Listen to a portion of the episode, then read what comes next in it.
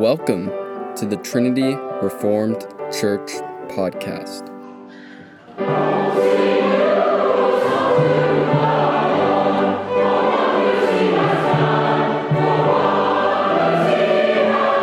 Sermon by Matt Carpenter on March 26th.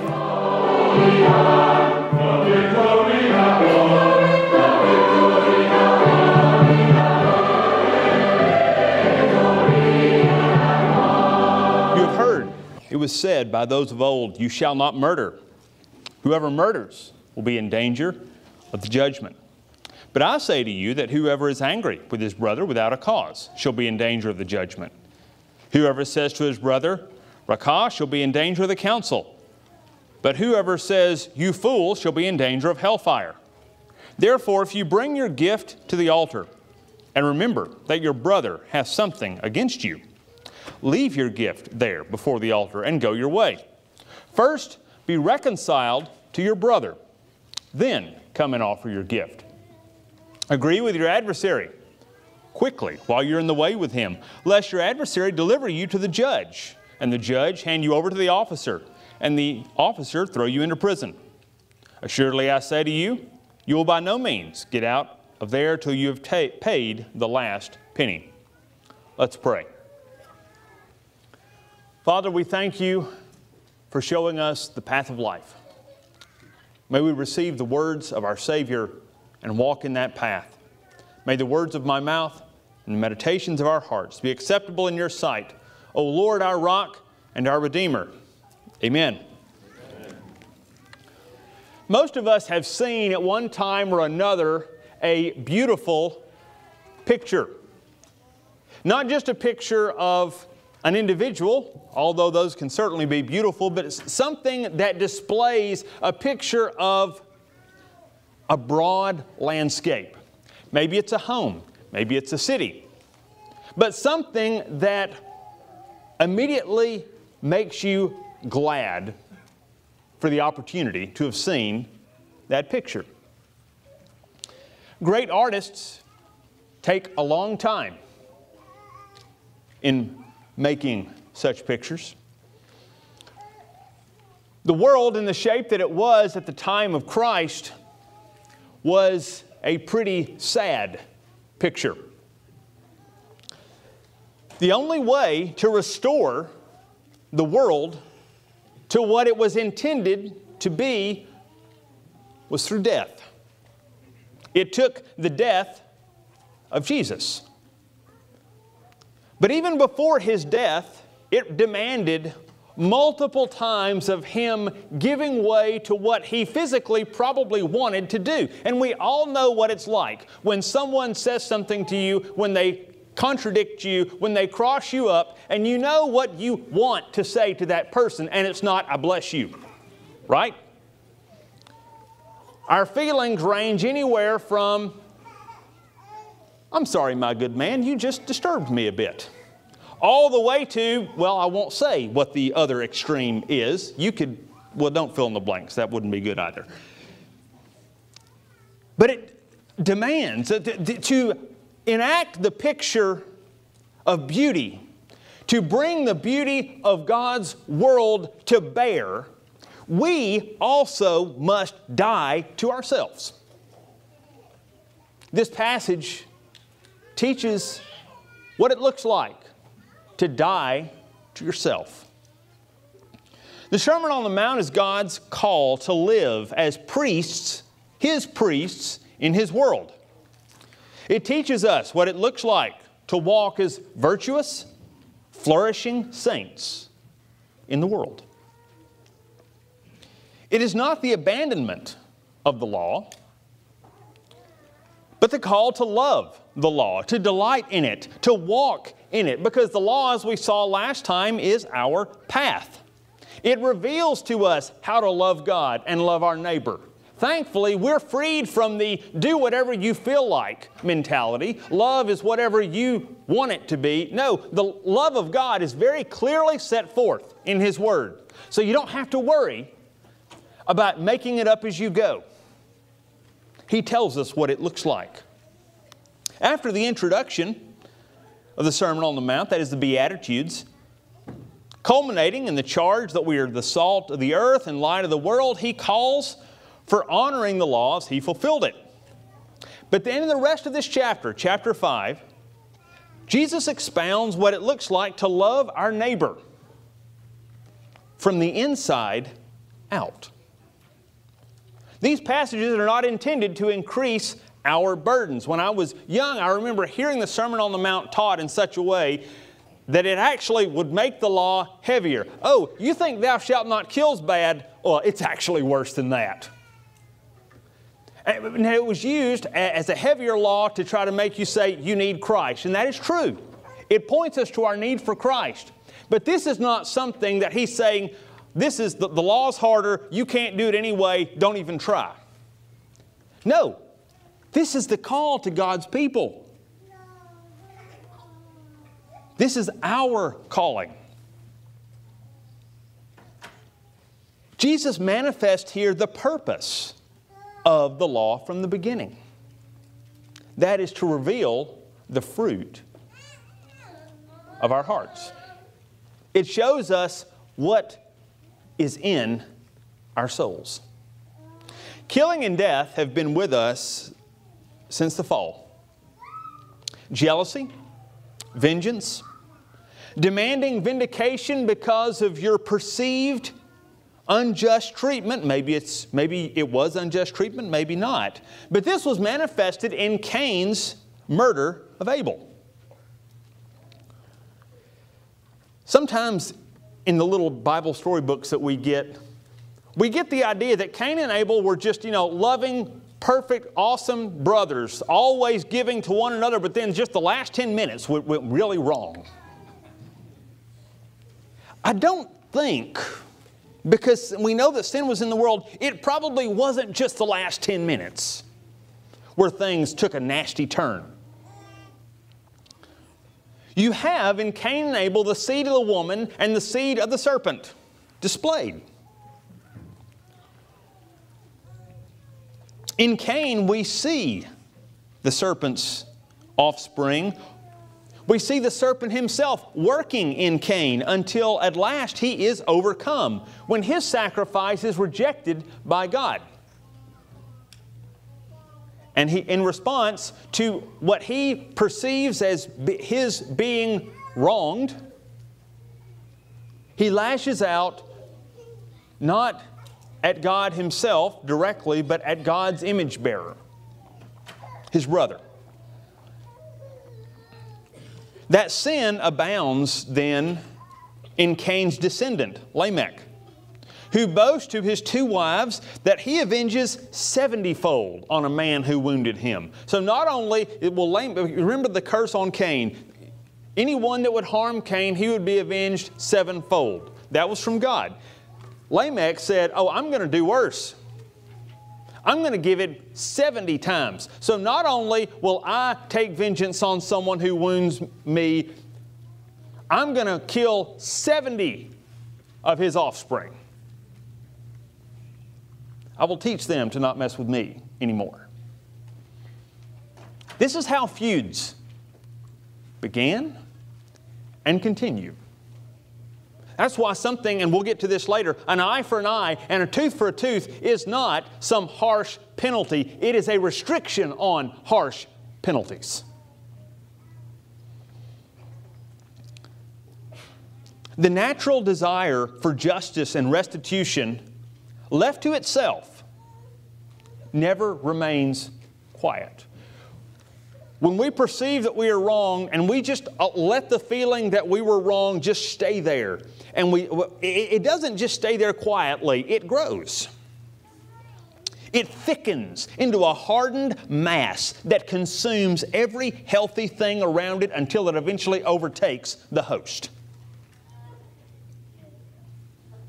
Jesus, in this passage, begins by addressing a legitimate biblical command Thou shalt not kill, or thou shalt not murder.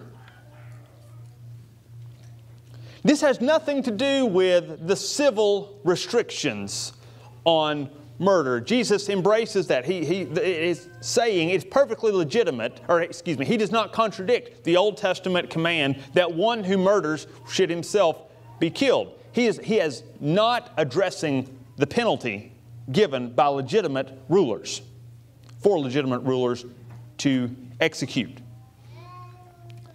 He is addressing those who would take this on themselves. So he goes on, though, to say, Yes, you've heard that. Allow me to explain. One who is sinfully angry with his brother places himself in the line of Cain, that is, deserving judgment. Cain killed his brother and deserved judgment, so the one who is angry with his brother deserves judgment. Now, is there a place immediately, but because we all know enough Scripture, we know that there is a such thing as righteous judgment. Is that right? Yes, there is. To see injustice, to desire it, to, desire that the one who is wronged be vindicated, that is a good and right desire. However, how many, let me just ask you, how many times have you seen yourself, your friend, your neighbor, someone who executed their own version of justice and they said, This is just righteous indignation? How many times have you seen that performed in a godly way? Maybe you have. But most of the time, it doesn't happen that way. That's why God did not give individuals the sword to enact legal justice. So, after that, that first round, he said, Whoever is angry with his brother without a cause, or in other words, sinfully angry, he says, and he goes on to explain how the anger increases in severity. First, the person is angry unjustly, but then the next step involves insults. The next thing is calling your brother, calling the person. He says the word Raca, or it means ignorant or worthless fool. So when you call someone stupid, ignorant, something like that. That is an insult. And he said that one is in danger of the council. And then the next step is to call someone an obstinate fool. And by obstinate, someone who refuses, who, who knows what's right and refuses it. Someone who is bound for hell. Reprobate, piece of garbage. I wish you would. That's the last step there. Now remember, these are just words. How many of us were taught growing up, sticks and stones can break my bones, but words will never hurt me? That's in what chapter in Scripture? Jesus actually says the counter to that. Words are the thing with which God made the world. Words are given to create. Yes, word, there's a place for words to pronounce judgment. He does that. But we cannot give ourselves over to anger. Now, don't take this passage as an automatic this then that statement. In other words, if you ever call someone a fool, that means you're going to hell. I've heard that before. But most of us are probably not going down that road. Jesus instead is bringing to our mind a gradual increase of bitterness and callousness in the angry person. So you have first unchecked anger that remains in the mind and heart. Next, a mild verbal expression of that anger. And finally, condemning your adversary openly as being one who is totally apart from God. And Jesus doesn't even say whether or not the person who caused the offense, the, the, the, the, person with whom you are angry, he is not even talking about whether or not that person is right or wrong. There are plenty of times where we have a legitimate reason to be angry, but your anger can poison you to death. The consequences of anger also grow. Going from the beginning, he said, one who's in danger of judgment for holding sinful anger in his heart, to then the council, going before actually having to, in the Old Testament, uh, you would have to, if you committed a murder, you could potentially go and your case would be heard by the local city leaders. And they would make a judgment. But then finally, the one who condemns his neighbor as an obstinate as fool, as a reprobate, is in danger of the fire of Gehenna, which is translated hell. Gehenna was a place of continual fire. It's a place in the Old Testament where pagan sacrifices happened, and eventually that place became a trash dump. You would bring your trash there, and there was a continual fire that would burn, and it would stink for miles. You didn't want to go around that area because of the smell. This is not the last time Gehenna is connected to our words. James ties them together in James chapter 3, verses 6 through 8. He says, And the tongue is a fire, a world of iniquity.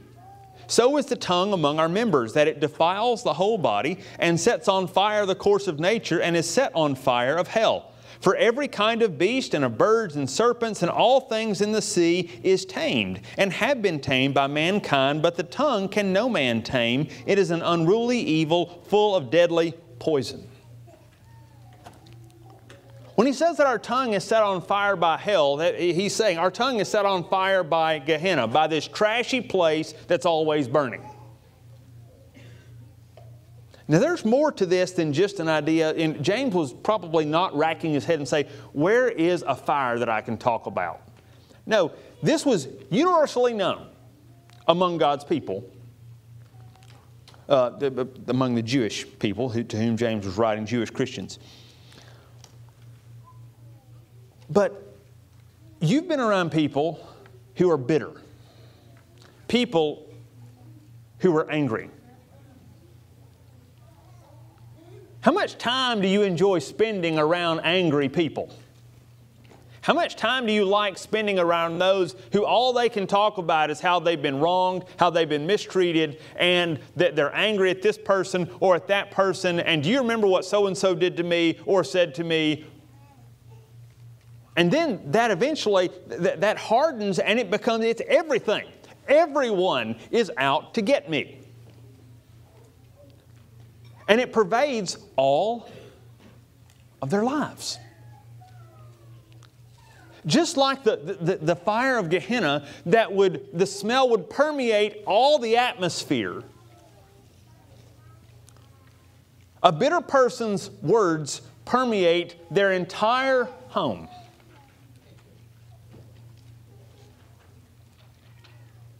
When inflamed by anger, the tongue destroys God's creation. That's what James is saying. Your words can cause extensive damage to the souls around you. Just as worshiping God in our words and with our, the attitude of, of our heart transforms us we believe that. When we worship God, we don't just come and do this because it's an awesome thing we have nothing better to do on a Sunday. We do this because He calls us to, and we are transformed as we worship. In the same way, when our words are used and our attitudes are, are given towards our neighbors, towards our, our, our spouse, our children. Our words transform us and the person to whom we're speaking. We don't see the destruction we cause to the souls of others through words, but as James says, destruction is the exact word for it.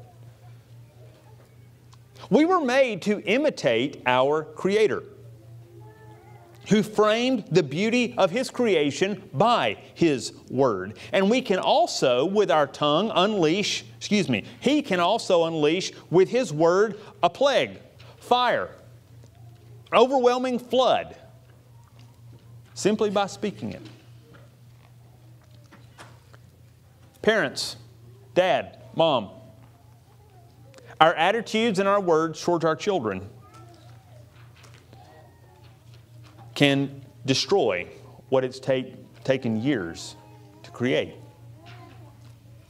Through your looks and your words, there's a lot of damage that comes. Now, maybe you're like me and you think, as long as I don't say it and I just give a really hard look, that'll get the point across because at least I'm not using the words. They still get it. If you're communicating frustration, bitterness, and anger to them, you can do that just as well with the eyes that God has given you.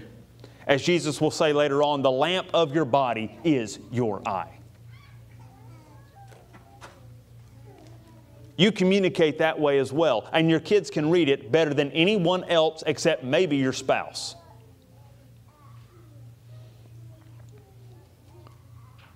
So we're called to a, no, with nothing less than saying a supernatural life. Because James was right no man can tame his own tongue, it takes power from on high to do that. Also, kids,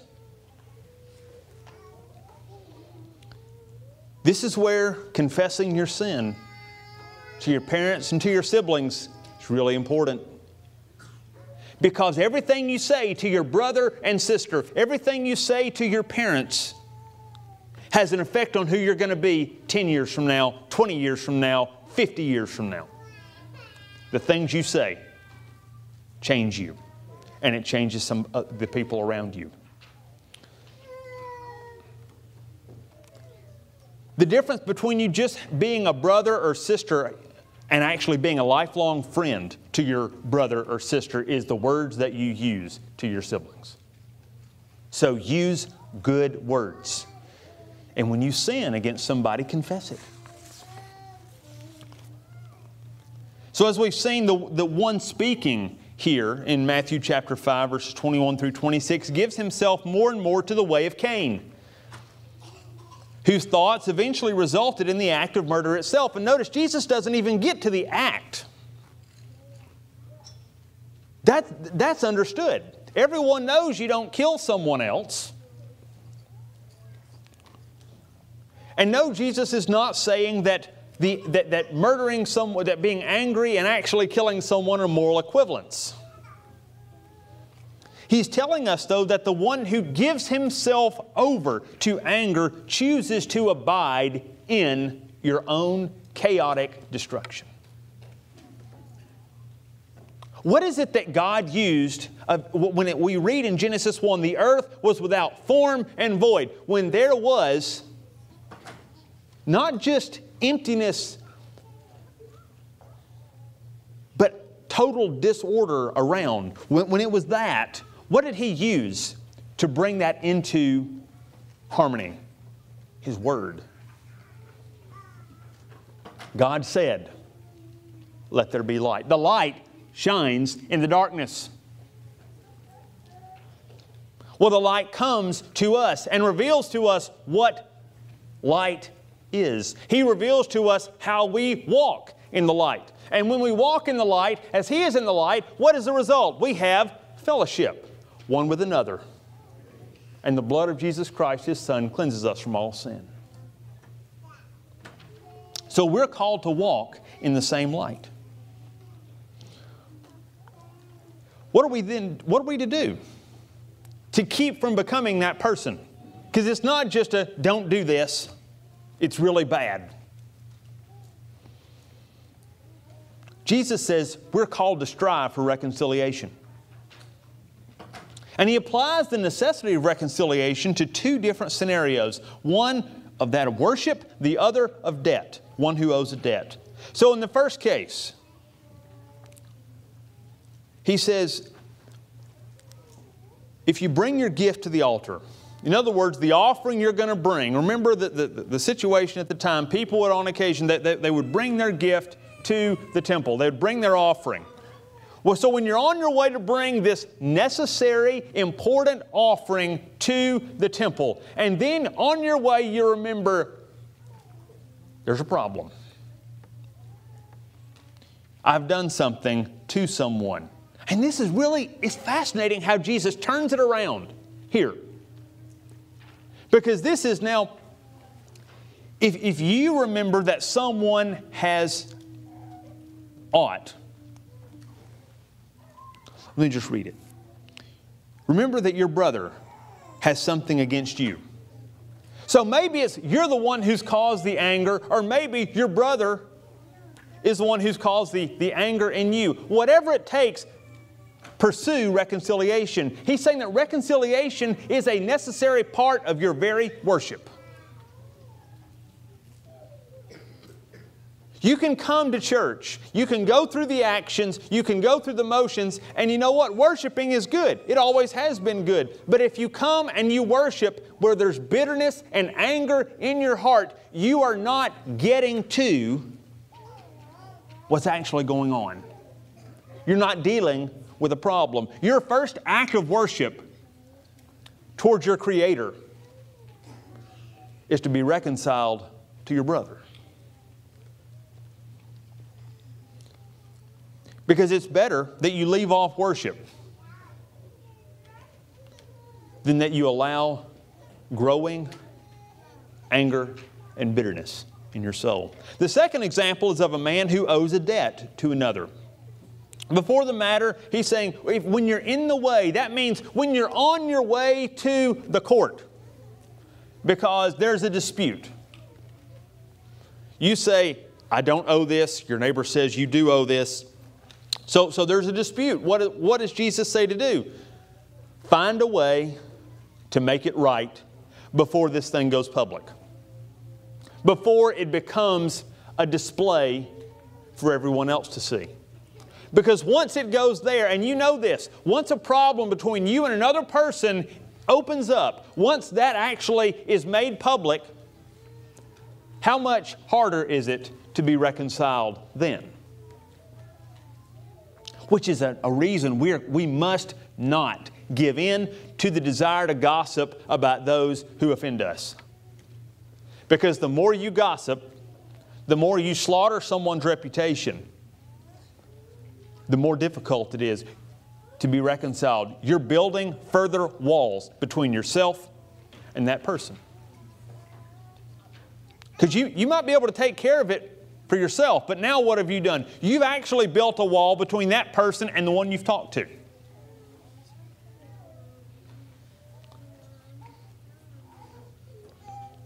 So Jesus says, be reconciled to them. It's better that you should make an agreement, even if you have to give something of yourself, even if you have to pay a debt that you don't think you owe, that's better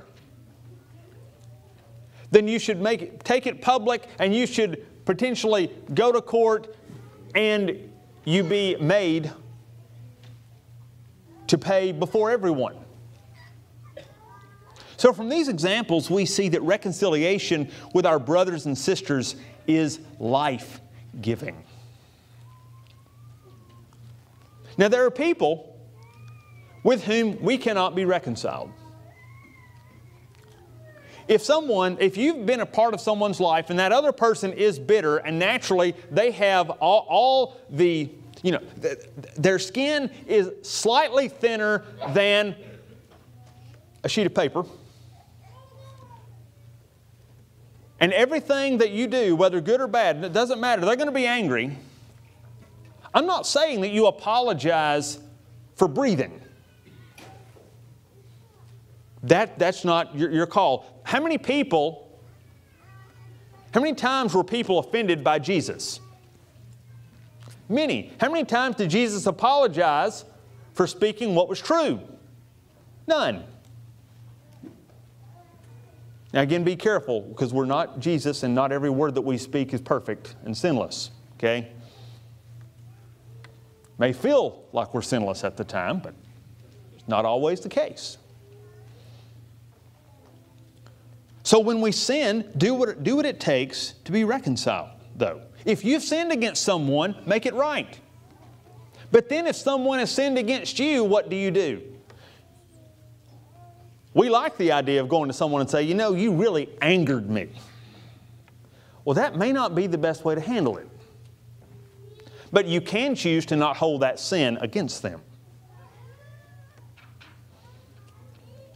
Now, I'm not saying you grovel. Groveling is not a fruit of the Spirit. Confession and repentance is a gift of the Spirit. Doesn't mean you have to agree with someone on everything. It doesn't mean that you now say, okay, because I've been having this really hard time with this person and now I finally, you know, I, I confess what I did and, and, we found a way to make this right. Doesn't mean you have to go fishing every Saturday from now till next Christmas together. It just means don't let there remain bitterness between yourself and that person. As Paul said in Ephesians 4:26, be angry and sin not. Don't let the sun go down on your wrath and give no place to the devil. Retaining bitterness in your soul is like leaving your front door open with a porch light on in a bad neighborhood. You wouldn't do that. Neither should we keep bitterness in our heart. So, what if then you realize you, you heard this and you say, oh boy, I have really blown it. I just had my birthday two weeks ago and I've sinned 46 times just since my birthday. Whatever it is, you see the sin in yourself and you know, I have fouled myself up. I've added to the burning. My house is a not a pleasant place, and it's largely because of me. Where do I start? You start right where you are. You serve the God who makes all things new. He says that explicitly. Behold, I make all things new. Not only can God renew your soul, your tongue, and your home, He can turn your words into a place of refuge and healing. This is where Proverbs 18:21 can come in, where he says, Death and life are in the power of the tongue. Has nothing to do with, oh, I just got to pray hard enough and then I'll get whatever I want. No, you can pray and you can use your words and you can help other people become who God wants them to be, which is a much greater thing. Proverbs 15:4, a wholesome tongue is a tree of life. If you are united to Christ, brother and sister, the living waters of God flow through you. That's what Jesus said. Whoever drinks the water that I will give, from him shall there be living waters that flow into everlasting life. As you walk free from bitterness, wrath, and biting words, He not only remakes your soul, but uses you to heal the souls of those around you. In Him, our tongues are transformed from instruments of chaos into tools of Eden. So use your words to restore the world. Let's pray. Father, we thank you for the wisdom from on high. Thank you for giving us life and for giving us the example of yourself who uses your words to create and restore.